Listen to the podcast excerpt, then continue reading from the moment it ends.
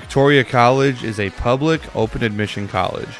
Our mission is to provide educational opportunities and services for our students and the communities we serve.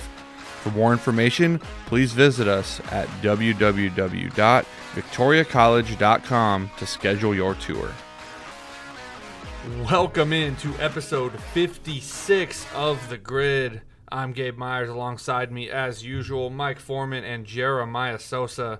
It's a really happy day here at the Advocate. All of our baseball teams are in the playoffs, won their division, don't have to play in this wild card round. So the peace is being kept for now. We'll see if the peace is still kept in late October. Um, yeah, that's as far as we'll go into baseball talk today. Though actually, we got a little bit to talk about. Well, we're gonna go into high school football here in the Crossroads. District play is starting up, and in some places continuing. One of those places is Victoria, with the two Victoria high schools. Last Thursday, Victoria West went down to Corpus Christi Moody, and coming into it, you know, I was you know, talking up Moody a little bit because that's what the West program was doing. They were talking up Moody, talking about this is going to be a difficult game, difficult opponent, and the Warriors made it look like anything but. And you know, you did they did what you wanted them to do, which was have a very good, clean, professional performance. They went in, took care of business. Defense, they only allowed a touchdown in the last. I think it was a minute left in the game. The starters did not have still not allowed any points in district play. They play Veterans Memorial this week, so that will probably change. Big plays in the passing game continue. Kamari Montgomery continues to run the football, but Victoria West two games in district play. It's been what they needed after a rough start in non-district. Two and three on the season, two and zero oh in district play now, and with Corpus Christi veterans on the schedule this week, the defending district champions. We'll talk more about that game later, but it's you know good little you know a lot of confidence for the team going into what's going to be one of their bigger games of the year this week. Jeremiah, you stayed back. You stayed home this week. You had a, here at Memorial Stadium. Corpus Christi Miller came to town, who a lot of people consider them the district favorites in uh, 14 5A D1. Uh, it was a shootout here at Memorial Stadium. Miller ultimately won. Talk about what you you know what you saw take place Friday night. Yeah, it was uh, you know definitely a shootout. Miller won 66 to 42. Um, but uh, you know the thing that I saw from from East, uh, which uh, head coach Charlie Reeve kind of mentioned, it was a little bit of inconsistency from the Titans. They started off pretty hot. the The game was 14 to 14. It seemed like every game uh, Victoria East has started off, you know, the first quarter uh, well, but then uh, they gave up like a 30, 32 to seven run over the second and third quarters, and then uh, they they kind of bounced back in the fourth quarter and scored three touchdowns, I think. Um, but uh, yeah, uh, especially when you're playing against a, a, a, you know, like like Gabe said, one of the district favorites in Miller, you can't you can't have those quarters or you know two quarters where you take off. So I think uh, you know it was a tough loss for them, but you know the defense gave up over 650 yards, which like coming into the game, you kind of expected it was going to be, uh, you know, one of these shootout games where, where you know, a lot of yards are gained. But, um, you know, Reeve just wasn't really pleased with, uh, you know, what he saw, and he was, uh, you know, just kind of pounding, pounding that, uh, you know, inconsistency, and he was uh, really hard on his team, and. Uh, you know they have they have a chance to bounce back against Ray, which we'll talk about in a few minutes. Yeah, it, Miller feels like a team, and I imagine you got the sense being there at this game where it just feels like you have to score every time you touch the ball, and not not field goals, touchdowns, like there, and not just this game, but talking to people in Corpus, and you know, just you know, doing a little box score scouting as well. It does feel like just if you want to beat Corpus Christi Miller, you better get points every time you touch the ball because they on offense they they have no problem putting them up. Yeah, it definitely felt like that, and uh, you know, in those second and third quarters, uh, you know, East kind of struggled. Uh, I think one of the one of the the possessions, uh, fourth down, got uh, turnover on downs, and then you know just a little bit of struggle. So it, it definitely would have helped if they would have scored more, um, considering uh, you know the outcome of the game. Yeah, you know, I'm excited to see Miller when they play West later on this year. It's you know, Miller's taken two trips to Victoria this year, last week, and I think they got one two or three weeks. They'll come up and play Victoria West. Uh, Mike, you had a big game across state. Breaking news, guys: Tidehaven has given up a point. Uh, I made the bold prediction last week saying they'd give up, you know, they'd give up a point. They allowed seven, so perhaps that defense can be cracked. They allowed a whopping seven points against East Bernard. Um, but they win 15 to 7 against East Bernard. You know, knockdown, drag out game from the sounds of it. Mike, what'd you what'd you see out there? Uh, yeah, you, they did give up uh, seven. East Bernard uh, hit him with a touchdown pass, and it, it was a dime. I mean, uh, the the receiver was covered, but it was a perfect pass. And uh, you know, you got to give Mm. credit to East Bernard. Uh, Well, that Maddox Chris for East Bernard, he's a Yeah. good he's a good player. yeah, and he made the catch. The quarterback put it right where it needed to be. So uh, you give credit to that. Uh, Tidehaven got a test. Uh, East Bernard is, uh, I think they're getting better every week. And what impressed me about East Bernard was their front. Uh, their front is good. And in fact, even I spoke to Joseph Dodds after the game. Uh, he scored two touchdowns. I, I had him for 106. I think the official total was 112. But uh, he only averaged about three yards per carry. He had to work for everything. And he even pointed out, uh, he singled out one of the East Bernard uh, front guys that said, and he said he is really good. So, uh, and they had talked, you know, it's premature, of course, but uh, this is a possible fourth round matchup. I Mhm. mean, these two teams could play again. Now, uh, Tidehaven, what I know what upset Coach Lucio about that game is Tidehaven had a few opportunities to put that game away, you know, where they were more than one score ahead. Uh, but uh, their kicker, who's an excellent kicker, he had uh, apparently he's having some issues with his plant leg. So he missed two extra points in, a, in what a relatively short field goal. He did make one field goal, but that's very unusual, and I don't see that happening very much. So uh, at least you know they came out of there with a win, a district win, and uh, you know what I think I put in the story. It was like over 200 minutes that they didn't allow a point. That's pretty impressive. Yeah, it's, I mean that's remarkable. And even when they do, it's seven points against the East Bernard team that I saw put 49 up against Shiner prior to their bye. You mentioned East Bernard getting better every week. They played Edna and Hitchcock to open the season. I don't think there's a much, especially in this area at that level. There's not a much tougher slate. You can uh, Edna then Hitchcock. That's that's about as brutal as it gets over there. Um, they beat Ganado 35-27. We're actually going to talk about them here in just a couple of seconds.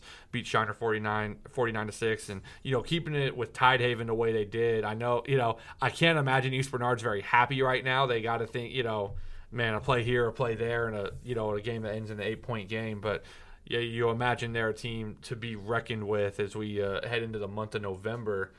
Um, but I was at Ganado Friday night, and uh, you talk about a team getting better every week. Mike, you were over there during the week, and this is a team that's building some confidence. I think, you know, we know Shiner's down this year. And we've talked about that, but for them, beating Shiner was such a big, like, we finally did it. We finally did it. And they came out against Kenedy. And if there were any thoughts of an emotional letdown or, oh, looking ahead to the bye week or, okay, we, you know, we can rest on our laurels, none of it. I mean, they came out hair on fire. Bryce Bryce Ullman was really good, and I mean just playmakers, weapons on weapons on weapons over there at Ganado. It they have a they have a very creative offense. They just you know get the ball to the playmakers quickly and let them do their thing.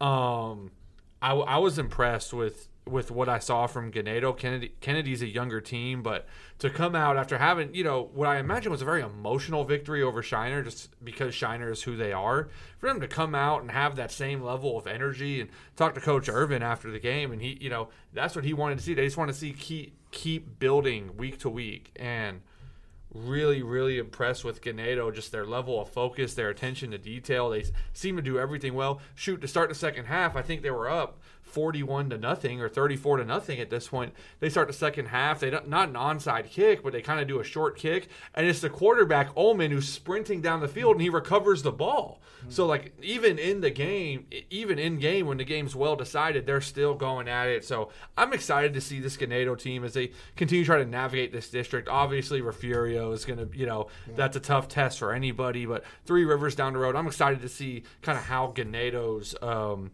how their how's their season plays out. Because I was impressed with you know the product they put on the field put on the field Friday night. And they're, they're going to their bye week now so they're expecting just you know still kind of a younger team not a ton of seniors on the team. Actually one of their standouts Logan Burris is a freshman running back who had you know a couple of really big plays in that game. So that, they expect to just keep getting better and better. They're a team I'm, I'm excited to see kind of what they become over this next month. But we're going to hear this message from White Trash Service, and then we're going to look ahead into Week Seven. Both Victoria schools in action, the oldest continuous rivalry in Texas.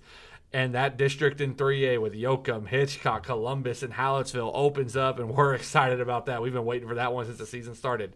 Stay tuned. We'll be right back.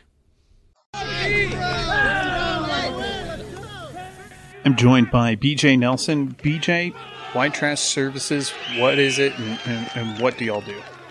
Well, thank you for asking. We gather trash in the counties around the Crossroads area. We've been in business for eight years, and we have dumpster, trash can, and roll off uh, companies.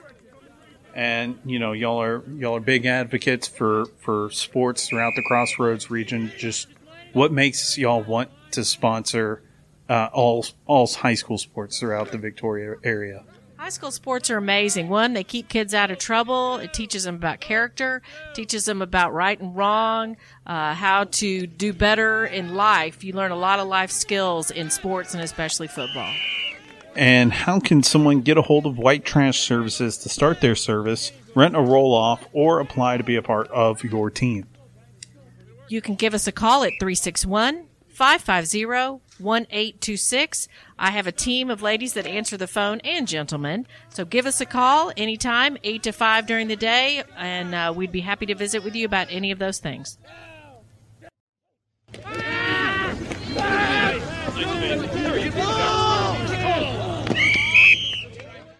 And we are back on episode 56 of The Grid. We're going to look ahead to week seven um, and we'll start Thursday night. Another Thursday night game for the Victoria schools. I, I, like these Thursday night games. I don't know. I don't know if everyone else does, but I like them personally, and that's really what matters on the show. Um, but East heads down to Corpus. They'll match up with Corpus Christi Ray. Jeremiah, you're our East guy. What uh, what does Coach Rio say about this matchup? You mentioned the inconsistency last week. I imagine there's there's some things they want to correct. Yeah, there's definitely stuff that they wanted to correct. And uh, you know, when I went to a practice uh, yesterday, they were working on that. Um, really, for him, it was just you know getting back to the basics of tackling, uh, you know, communicating on defense, and you know doing those little things that uh, you know can can really impact a game. And I think uh, you know as far as uh, offense, he said that they want to continue to run the ball. Ray, they've given up over 260 yards in their last four games on the ground, so that's going to be a, a, an area that the offense want, wants to get going. And, um, you know, I think uh, obviously they want to continue passing the ball with Case and Coley and, uh, you know, the weapons that they have in uh, Bryson Ortega. And then they also got a new weapon in uh, tight end Xavier Salazar, who he caught uh, two passes for two touchdowns this past week. So um, I think offensively they're good. I think really just this week it was focusing on defense and, um, you know, tackling and doing those little things. Yeah, nothing gives your defense quite a wake up call like going up against Miller this year. They're gonna, I mean, they're gonna hang up a lot of points on a lot of teams. So that's you know, uh, this is a this is a get right spot. It's kind of what you call it for Victoria East. Looking for, you know, they've been, I mean, they've been impressive, especially relative to what they were a year ago. So look, you know, I'm you know looking forward to seeing you know they take advantage of this get right spot as district play continues for them.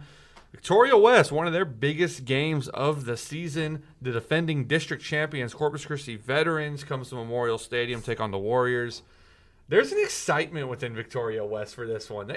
49 35 was a score last year. They were in the game throughout it, and there's an excitement. And we, we talk we talk about sometimes like teams just need momentum or need something to go right. And West, they played a tough non district slate you know, they got beat up a little bit. They got their butt kicked a couple of times.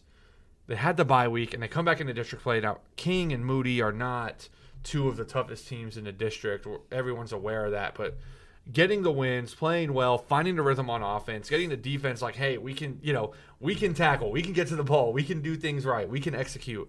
That confidence now, I think that was important as they're getting ready to play Vets. Had, if, had Vets been the first game of district, I think that'd be a bad spot for West. But now coming off a couple of wins, playing well, they get the extra day of rest, you know, because they played on Thursday last week. There's an excitement within the program for this one. Something uh, something Boyce had mentioned to me this week is uh, just, just physicality. Um, Vets is a very physical team. That's how they've made their uh, that's how they've made their name. Uh, they got a couple of linebackers who are really, really good. A safety who's you know outstanding. Is you know hearing you know boys talk about him. Um, what I'm looking for though, the last three years, Vets has had the same defensive line on the field. They've had four defensive linemen who have just been awesome. They have since graduated, and Vets beat a lot of teams at the line of scrimmage. Now I imagine, you know, their development, their coaching over there. I can't imagine they have, you know I can't imagine they have bad players on the defensive line, but I, I know that West is looking forward to seeing new faces on the defensive lines and the one that have been coming through Corpus Christi vets for the last few years. But it's uh, I am very interested to see this one take place. I think West we're, they're starting to grow, they're starting to progress, but this is their biggest challenge, certainly in district to date. So I'm look I'm looking forward to seeing how okay you got a couple of wins against teams you sh- you beat two teams handily and you should have beaten them handily. Now you have a really good team. If Miller isn't the favorite, Vets is. Let's see how this let's see how this one plays out. Defending district champions at home. You played with them last year on the road. How yeah, a lot of guys back for you. How can you handle this challenge? I'm looking forward to seeing how West responds to what's going to be a really good team on the other side. While hey, two and zero oh district, two and zero oh different district. West sees this as hey, this is a you know district championship eliminator, so they're excited for this one. Mike, I think you got our game of the week this week. The oldest r- continuous rivalry. Is it the oldest rivalry overall? No, it's just, not the oldest. Just but oldest continu- the longest continuous rivalry in the state of Texas. El Campo Bay City. We're lucky to have it in our area, and as he is every year, seemingly every year, yeah. Mike Forman will be out there. This is both teams are really good. El Campo's in the Dave Campbell rankings now. Th- this is uh, this is an easy one to get excited about. Yeah, it's the 120th meeting and 104th consecutive meeting, and uh, great. You know, it's always a great game. Although lately it's been dominated by El Campo. They've won 16 of the last 17. Uh, it's interesting going in. Uh, El Campo seems to be playing its best football. Uh, all of a sudden, uh, you know, with the return of Oliver Miles, and they got some other people back they seem to have found themselves a little bit. Uh, they're coming off their bye. Bay City is, I still think it can be a very good team. They've had uh, last week against Navasota the same thing that kind of bit them against Edna. They they're giving up big plays. Uh, they get a guy or two out of position, and boom, it, it, they they get hit. Um, but uh, you know, last week that they their offense picked it up. They showed. I think we were talking about Zylan Williams had 22 receptions, which uh, I didn't realize at the time is the third most in state history for a single game. I think the record's 24. There's one guy that has 24 and one has 23. That's incredible. Um, but I, I think uh, what both teams kind of said, I think this game's going to be won at the line of scrimmage because El Campo's going to want to run the ball. And to do that, they're going to have to move Carlon Jones and some of those people that Bay City have up front. And secondly, I think if uh, Bay City likes to throw the ball a little bit, they have to you know, take the pressure off their quarterback. So I, I think that'll be a big factor in this game. Yeah, you mentioned El Campo playing their best football right now. That kind of coincides with Oliver Miles coming back into the lineup. He he helps just a tad out there in El Campo. So I like doing this when there's big rivalry games like this, and this is you know about as big a rivalry we get in the area. Give me so Bay City's lost 16 in the last 17 give, give me their path to victory in this one because I think when it when it's when a rivalry's been one sided, it can feel like oh the game's over before it's begun. But basically, we you know they played Edna really really tough, and Edna as we know is really really good. So there's a path to victory for Bay City in this one. What is it? It's the same as it always is. They can't make dumb mistakes. I mean they on both offense or defense. Defense, like I said, they get guys out of position. Boom! Mm-hmm. I mean, Edna hit them with two big plays on that uh, that kind of counter trap up the middle. They broke both of them for long runs because a, a safety was out of mm-hmm. position. Same thing happened to them last week. They had a prevent defense where the guy comes up and takes the guy running the crossing route mm-hmm. instead of the deep route. Those kind of things will kill you if they don't make those kind of mistakes, they can win this game. I mean, all I have to do is point to last year's game, which El Campo won by 10 points. And in that game, Bay City has the ball right before halftime. It's kind of driving down.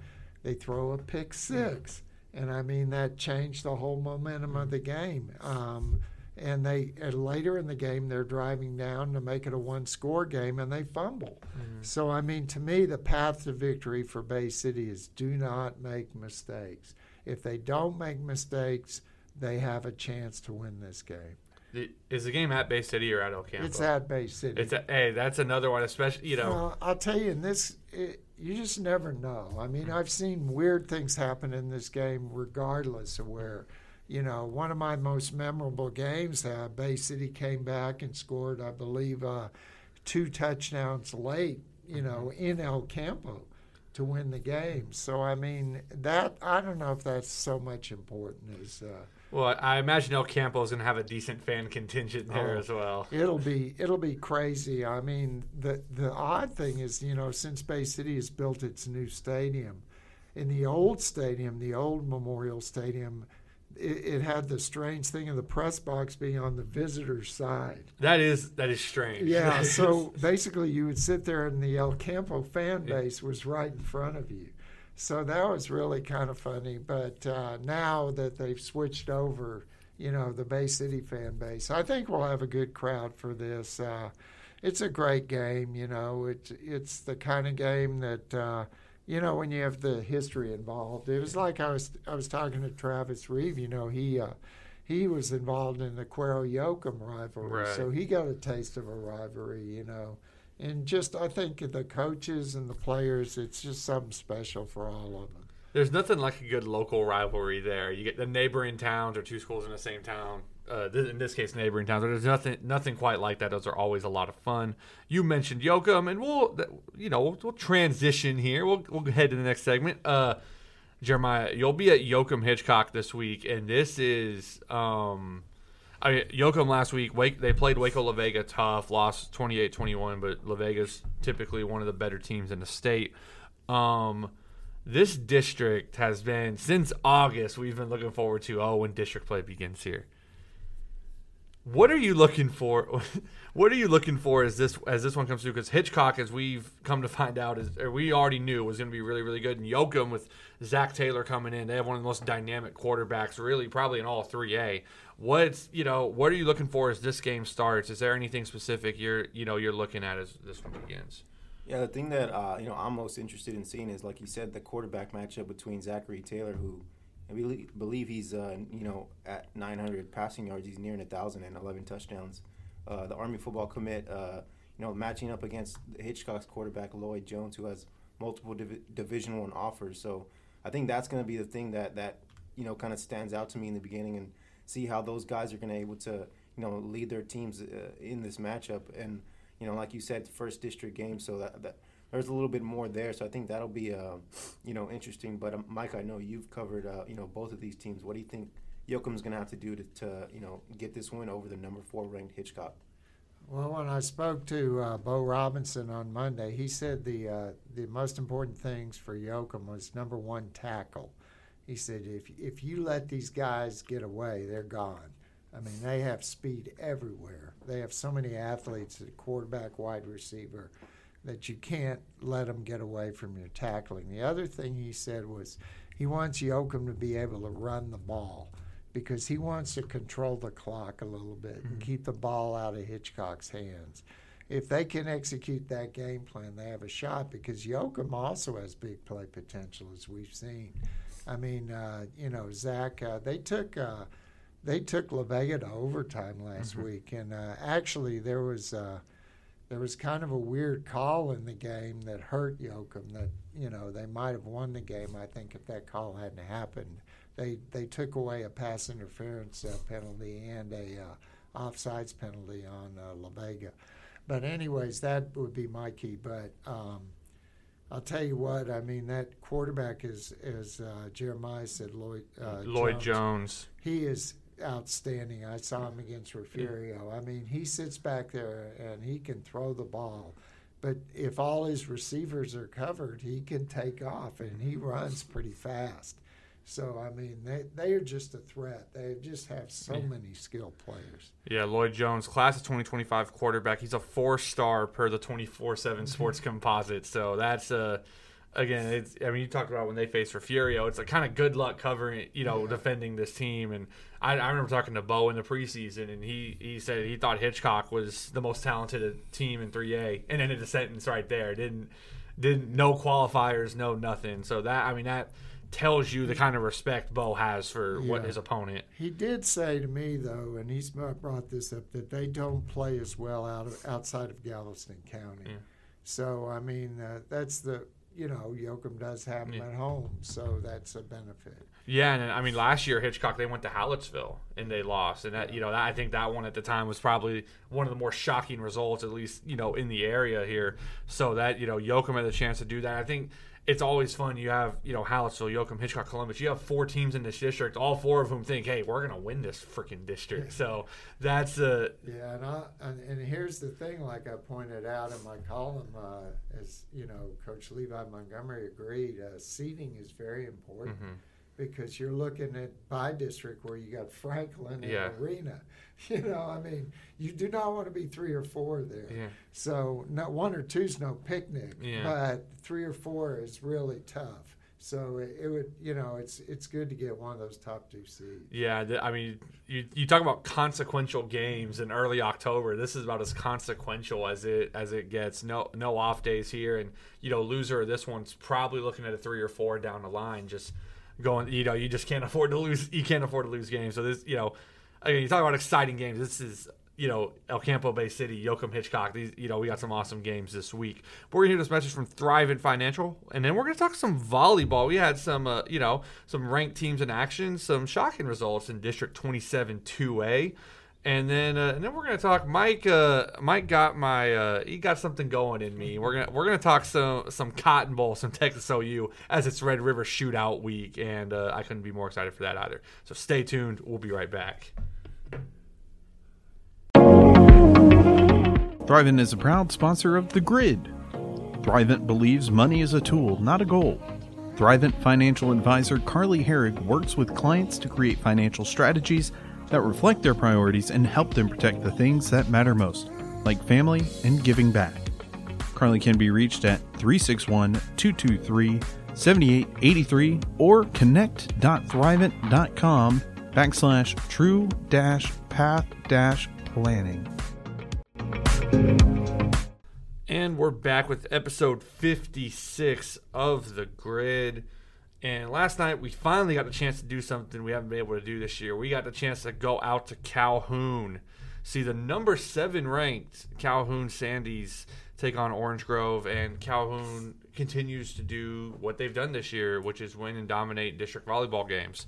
Uh, 3 0 win over Orange Grove, 20, 25 8, 25 16, 25 20 easy, nice for Calhoun. They keep going. This was an interesting one though coming in because Calhoun has lost one district game in the last two seasons, and last year it was the first Tuesday in October at home against an Orange Grove team they had already beaten earlier in the season. Didn't come out hard.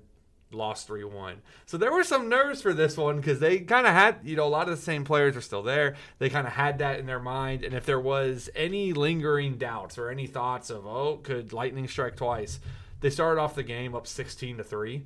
And they kind you know, Orange Grove, you could kind of see their confidence go away after that. And Calhoun just, okay, we know we got this. And uh, something from Calhoun, I- and actually like, I like what Coach Jenna Buzik d- does here. So Calhoun's going through district play, and they're you know they're dominating everybody. She reaches into her bench pretty early in these matches. So even in the first set, you know they get they you know they jump out to that big lead. Okay, you know it's not great for the stats necessarily, but she'll put in kind of the second kind of the second string hitters, second string string setters, and let them get some swings, get some reps in there. Is you don't know when you might need these girls down the line. You don't know who might sustain an injury or just you know, stop playing well or whatever. So I kind of like what she's doing. She's keeping the whole team involved there. And, you know, talking to her last night and talking to a couple of players, it is, they have found it a challenge as they've gone in district play to, to stay focused because they are just, you know, kind of similar to what Goliad's doing down, down in 3A, just completely dominating the district. But I think playing the amount of players they're playing and kind of the attitude of this team, you know, it's a very uh it's very relaxed. They're not, you know, Coach White says they're not really just they're not phased by a whole lot. They they they just they're kind of chill. They are who they are. They if they fall behind, they're not going to get rattled. So this team currently ranked number seven in a Texas Girls Coaches Association poll. Uh, made a regional quarterfinal run last year. They are intent on surpassing that this year. They want to be the best team in the history of Calhoun volleyball, and as it stands right now, they're on their way to doing that. They got about you know they got three weeks left of district play, and then the postseason comes around, and they're uh, they're excited to uh, they're excited for the challenge that comes with playoff volleyball. So last night took care of business, swept Orange Grove, and 28 and five on the season now for the number seven Sandys. Jeremiah, you stayed home. You had Victoria East playing Corpus Christi Ray, and kind of a shocking result. You know, East played West really really tough last week. Took them five sets, took them really down to the wire, and then they got swept at home by Corpus Christi Ray. That had to be a little shocking. What you know? What did you make of it? What did you see? Yeah, well, coming off of that, uh, you know, close match, a match against West a few, uh, you know, a few games ago, uh, it seemed like that you know they were on the upward trajectory, and then they they got us. Uh, they swept Corpus Christi Miller on Friday, um, and you know they were feeling good about themselves. And then coming into this game against Ray, it was you know a chance for them to you know get back on track in, in district play and you know, go into to, into the second half of uh, you know district play with a few wins, and then you know they just got swept by Ray. I mean, it was uh, you know the the first set they committed over ten errors. Um, you know, had a lot of trouble with uh, you know the, the, athletic ability of the front line from Ray, um, and yeah, it was just a you know obviously a disappointing loss for for Coach Spradley and her girls, and um, you know they they they got a tough test uh, ahead of them at Gregory Portland, and then and then following that they have uh, you know Victoria West again. So uh, you know nothing nothing you know comes easy for this team uh, you know in the future. And that's I mean you talk about a damaging loss because the way the so north zone south zone what happens is the winner of the two zones play each other and get you know they'll get the one and two seed but then the second and third place teams will play each other second and south will play third and the north and vice versa um and they'll play for the three and the four seed and that's where you know this loss to Ray potentially moves East out of that number three spot in the North, where they might they there's a chance they don't get a they don't they don't get the opportunity to earn a playoff spot later on in the year. So, a you know a damaging loss for you know for East this week, and that's uh again you t- probably a bit of an emotional letdown there after being you know what the game against West was the last time they were at home. We had some drama in two A District 27 two A featuring Shiner, Schulenburg, Weimar. Um, Weimar.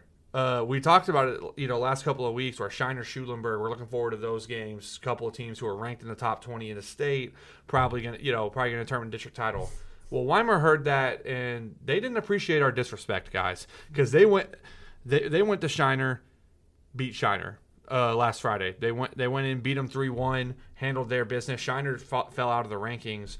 Schulenburg played Weimar at Weimar last night beat you know they went and beat Weimar, so they the, Schulenburg's now really in control of their fate as far as district play goes. One at Weimar, they're currently ranked number ten in two A. Schulenburg's been volleyball power for a while now. That continues. Now Schulenburg will play at Shiner Friday night, so we're you know we're gonna fo- keep following that two way race as it as it gets going. But Schulenburg now we thought it was gonna be hey two team race. Well, a third horse has entered it in Weimar and you know, Shiner, they're, they're kind of playing for the district title hopes at home against Schulenburg on, uh, you know, on Friday night, and that's one if they if they can't win that one, it gets really hard to win, you know, to win district title because then Schulenburg probably has to lose, tw- you know, would have to lose twice in order for them to have a chance. So that's uh, some some volleyball in the area, but we got uh, we're gonna talk some Texas OU in a second, but Mike, uh, Hody Garcia, state championship baseball coach at Stroman, he uh he passed away yesterday. He's someone or today or yesterday. Yesterday. Yesterday. So you know, someone you knew, someone who you covered. I mean, talk about you know, talk about him a little bit. I mean, a state championship coach in Victoria. We haven't had a lot, had a lot of state champions here in the city, so that obviously a big accomplishment on his part, and someone who's had an impact in the sporting community here. Yeah, it's hard to describe the impact that uh, Hody had when he came in here. Uh, Stroman baseball has had had good teams and had actually been to the state tournament in the 70s. But when Hody came in here in the '80s, it uh, they had kind of well, they weren't terrible, but they weren't what you would call a contender.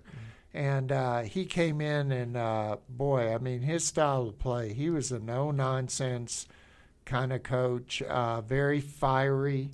Um, his practices were very much up tempo.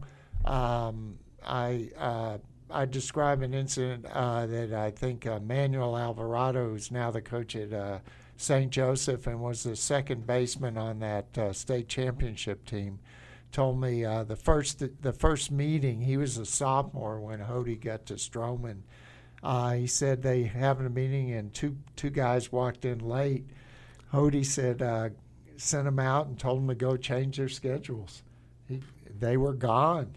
Hody did not put up with any nonsense. Uh, so that was the type of coach he was. He he cared a lot about his players, but he had very strict rules, and you had to follow them. And uh, he was a very aggressive type coach. Like I said, uh, he would squeeze in any opportunity. I think I mentioned that he squeezed once with two strikes in a playoff. You game. told me that before the show, and I'm like, good Yeah, lord. he he he just trusted his players, and the reason his theory was, I put so much pressure on these guys in practice that when they get to the games, it's easy. You know, this is relaxing. So the year they won state in '85 is a very interesting year because uh, they come out in the last week of the uh, season to win the district championship. All they had to do was uh, win the last game against, I think it was Alice. Uh, well, anyways, Hody had a way of he would put in a lot of substitutes toward the end of a game. He did that, and it, it cost him. Alice came back and beat him. And uh, but Victoria High, who was coached by Robert Tripson at that time, beat Corpus Christi Moody, which was so that put him in a tie for the district championship, and uh, uh, Stroman won the playoff. Now the interesting thing about those playoffs was they were stopped. I believe it was the second round by court injunction, and that that that delay lasted almost two weeks. And they finally got rid of the injunction. And when they were allowed to play they had to finish. I think the injunction came was ended on a thursday. And the teams were given that saturday to finish their whatever series. Mm-hmm. So Stroman had to go to laredo after losing the first game at home and win a doubleheader which it did. Two weeks after the first Yeah, contest. which it did but the interesting thing about that is uh, they had their signs. They had gotten their signs, Oh. so they knew what pitch was coming, and that obviously made a difference. But from there, they went on and uh, they made it to state, and uh, they won the uh, the uh, semifinal game quite handily, and then they uh, won the final three to nothing. And the the way it ended is very memorable because. Uh, the uh, Pasadena Rayburn, the team they played, had runners on first and second with two outs. My mom is an alumni of Pasadena Oh, Rayburn. Well, she may remember this. They had first and second with two outs. Richard Delgado was the pitcher, pitching a great game, but he let loose a pitch that sure looked like a wild pitch. So the runners take off. Well, the ball hits the back of the backstop at Disch-Falk and bounces right back to catcher Edwin Hawkins, who turns and guns the throw to Edwin Bell at third base, who tags the runner out. And that's the way the game ended. So, I mean, it was just a crazy year. But Hody, uh, great coach. A lot of his players went on to uh, coach, and uh, they're coaching now. In fact, uh, Mike Yates at uh, Victoria East, of course, Manuel Alvarado. And uh, he won uh, his 600th game at Bloomington before he retired. So, uh, and I believe every school he coached at made the playoffs. Not every season, but Right. at least once. So, uh, really great coach. Uh, also a Spanish teacher, I should mention that, and uh, really good teacher too. So uh, he will be missed. At, uh, he died at the age of 74, which uh, way too young. Ladies and gentlemen, Mike Forman's steel trap memory. Mike Forman, uh, incre- Sam Ray. That is not. My mom is l- legitimately an alumni there. I'm sure she knew players on that finalists on that state finalist team. So that is. It's funny how small. It's funny how small the world is. So we're, all, we're gonna do some more reminiscing with Mike because he walked in today, and the Texas Oklahoma game at the Cotton Bowl is one of my favorite sporting events. It's circled on the calendar every year. That includes this year, first time I've been undefeated matching up since 2011.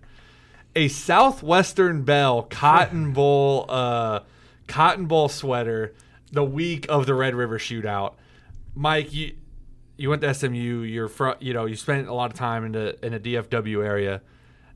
Do you give me some memories that you have? I imagine you've been to the, the Cotton Bowl, the old Cotton Bowl Stadium quite a bit. Now they play the Cotton Bowl at Jerry World. This Texas OU at the real Cotton Bowl Stadium in the middle of the state fair. This is as real as Texan, as old school as it gets. Talk about you just kind of your your kind of favorite memories of the old Cotton Bowl Stadium. Oh, uh, there's so many of them. I because when I was in, I want to say it was around sixth or seventh grade, I used to uh, sell programs to uh, SMU games. Mm. my my mother, may she rest in peace. Uh, poor woman used to have to get me up. We get up early. I believe it was Friday morning and go to uh, pick up the programs, mm. and then I would sell them on that Saturday. And the best thing about it was they give you a pass to the game. I mean, you didn't have a seat, but you could go in. So my my strategy, I think I got 50 programs. If you sold them, you made five bucks, which for at that time for a kid my age, that was that was decent money. So, but the best thing, of course, was getting to go to the games. So I would always attempt to sell the get programs before the game. Yeah and you know I could have gone back and gotten more, yeah. but I, I didn't care, so I just went and watched the games yeah. after that, and that included Texas OU, which uh, I think, if I'm not mistaken. Uh, in that game, we got four dollars because I think they took a dollar for charity or something like that. But I Robin Young Mike. yeah, so I would go into those uh, Texas OU games, and uh, it's kind of funny now because uh, I don't really remember the last Texas OU game I saw, but here it ends up my son goes to OU. Yeah. And of course, he would go to the games when he was at OU. Now that he's graduated and, you know, he has a, uh, a baby girl, he won't be able to go this year. But uh, so, you know, a lot of torn loyalties there. I obviously have no loyalty to really either school but uh, I, I, always enjoy that. It's you know just just looking at the crowd. I mean, the red and the orange. Yeah. It, it's split a, at the fifty. It is an incredible scene. Uh, very memorable. Of course, uh, lately I. I'll be honest with you. I haven't seen too many of them because when you stay up all night doing standings, it's kind of hard to wake up for that 11 a.m. that 11 o'clock kickoff. yeah. Well, I tell you, the uh, the fans who are going to that game this year, it's going to be about 75 degrees in Dallas on Saturday, which I went two years ago for the Caleb Williams game, and it it was about 95 outside. It, it wasn't 75. It was it was hot. Um, so we got local connect, a couple local connections in this one. Jordan Whittington and Jonathon Brooks, who had a monster game against Kansas last week. Mike, I, I imagine you'll be asleep when it kicks off. But do you have a prediction for us this week? Do you do you have an idea uh, who you think's going to win this one? I, I really, uh, my son would kill me for this, but I really think Texas is going to win this game. I just think they played better, better competition, mm-hmm. and uh, Oklahoma's been good, and they're better than they are last year when Texas blew them out. But uh, I just, I don't think they've seen a team the caliber of Texas yet. Now that said we've seen funny things happen in this game, yeah. and if Texas starts turning the ball over, that could be a totally different story. Yeah, so I wanted to go to this one, but I was looking at the high school schedule back in back in July and August, and I was like, well, I gotta you know cover the game Friday night, West and Vets, and then about five hour drive to DFW, and about seven is when my friends leave to go to the game. So I'm not willing to pull an all nighter. I love this game. I'm not willing to pull an all nighter yeah, to go to it. I know exactly what you mean. One time I, I went to an SMU game after covering uh, Bay City El Campo yeah. in Bay City so I, I was on the road as soon as I wrote my story, and I think I might have gotten two or three hours of sleep. Yeah, maybe. Well, in Texas OU, for those any of our listeners who have gone, it's a, it's a logistical poop show to get into and out of yeah, out of that fair, game. State fair's going on. State so. fair's going on. There's really nowhere to park. We go from my friend's house. We go to a train station and take the train is what we do. So we we, we leave his house about 6:30, 7 a.m Great event. Love it. Doesn't make sense to go this year. Jeremiah, you got a prediction on this one? Uh, yeah, similar to what Mike said. Just uh, you know, Texas, the way that they're playing this season. Uh, what are they ranked number three? Three now. Yeah, ranked Uh, number three in the country. You know, high as it's been since you know I don't know since I started watching football. So uh, I would assume that Texas is gonna, is gonna you know beat Oklahoma in this one. All right, I I got a prediction. I got a score. 45 24 Longhorns. I think it's comfortable. I think Texas, we talk about Texas being at another level this year. Are they back? Not going to say they're back. Let's wait till we get to the end of the season to say that. But I think it's the best team since 09. Think it's the best team since 09. So Longhorns 45 24. I think OU hasn't played the level of competition yet. Haven't loved what I've seen from them. And uh, I think they're going to meet a little reality check this week. And I grew up a Longhorn fan. I watch, I'm, I'm a kid from the state of Texas who watched Vince Young play football. So I grew up a, lo- grew up a Longhorn fan like everybody else. But that's going to do it for this week's episode of The Grid, episode 56. Appreciate you guys tuning in. Heck of a week for high school football this week. Heck of a week for college football, Red River Rivalry, probably my favorite game of the year. And then MLB playoff start. If you're a sports fan, this is the time of year. This is the time of year. Don't do anything on Saturday. No chores, no work, no nothing. Friday night high school football, Saturday all day sports, Sunday NFL. Let's do it. Guys, thank you for tuning in. We'll see you next week right back here on the grid.